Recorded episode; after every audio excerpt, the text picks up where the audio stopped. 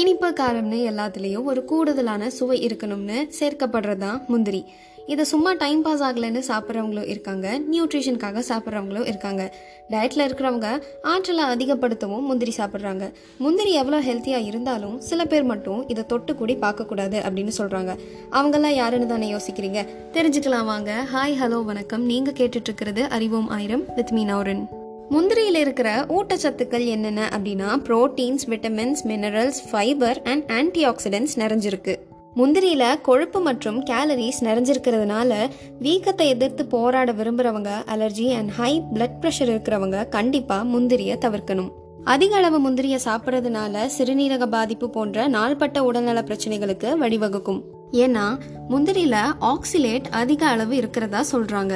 இவ்வளோ டிஸ்அட்வான்டேஜஸ் இருந்தாலும் முந்திரி சாப்பிட்றதுனால சில நன்மைகளும் ஏற்படுது.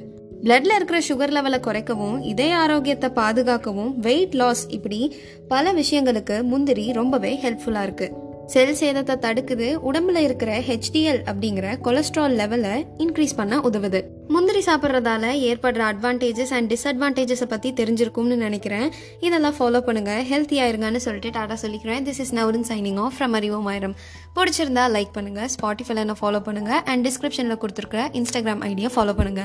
அண்ட் மறக்காம உங்கள் ஃப்ரெண்ட்ஸ் கூட இதை ஷேர் பண்ணுங்க. நன்றி வணக்கம்.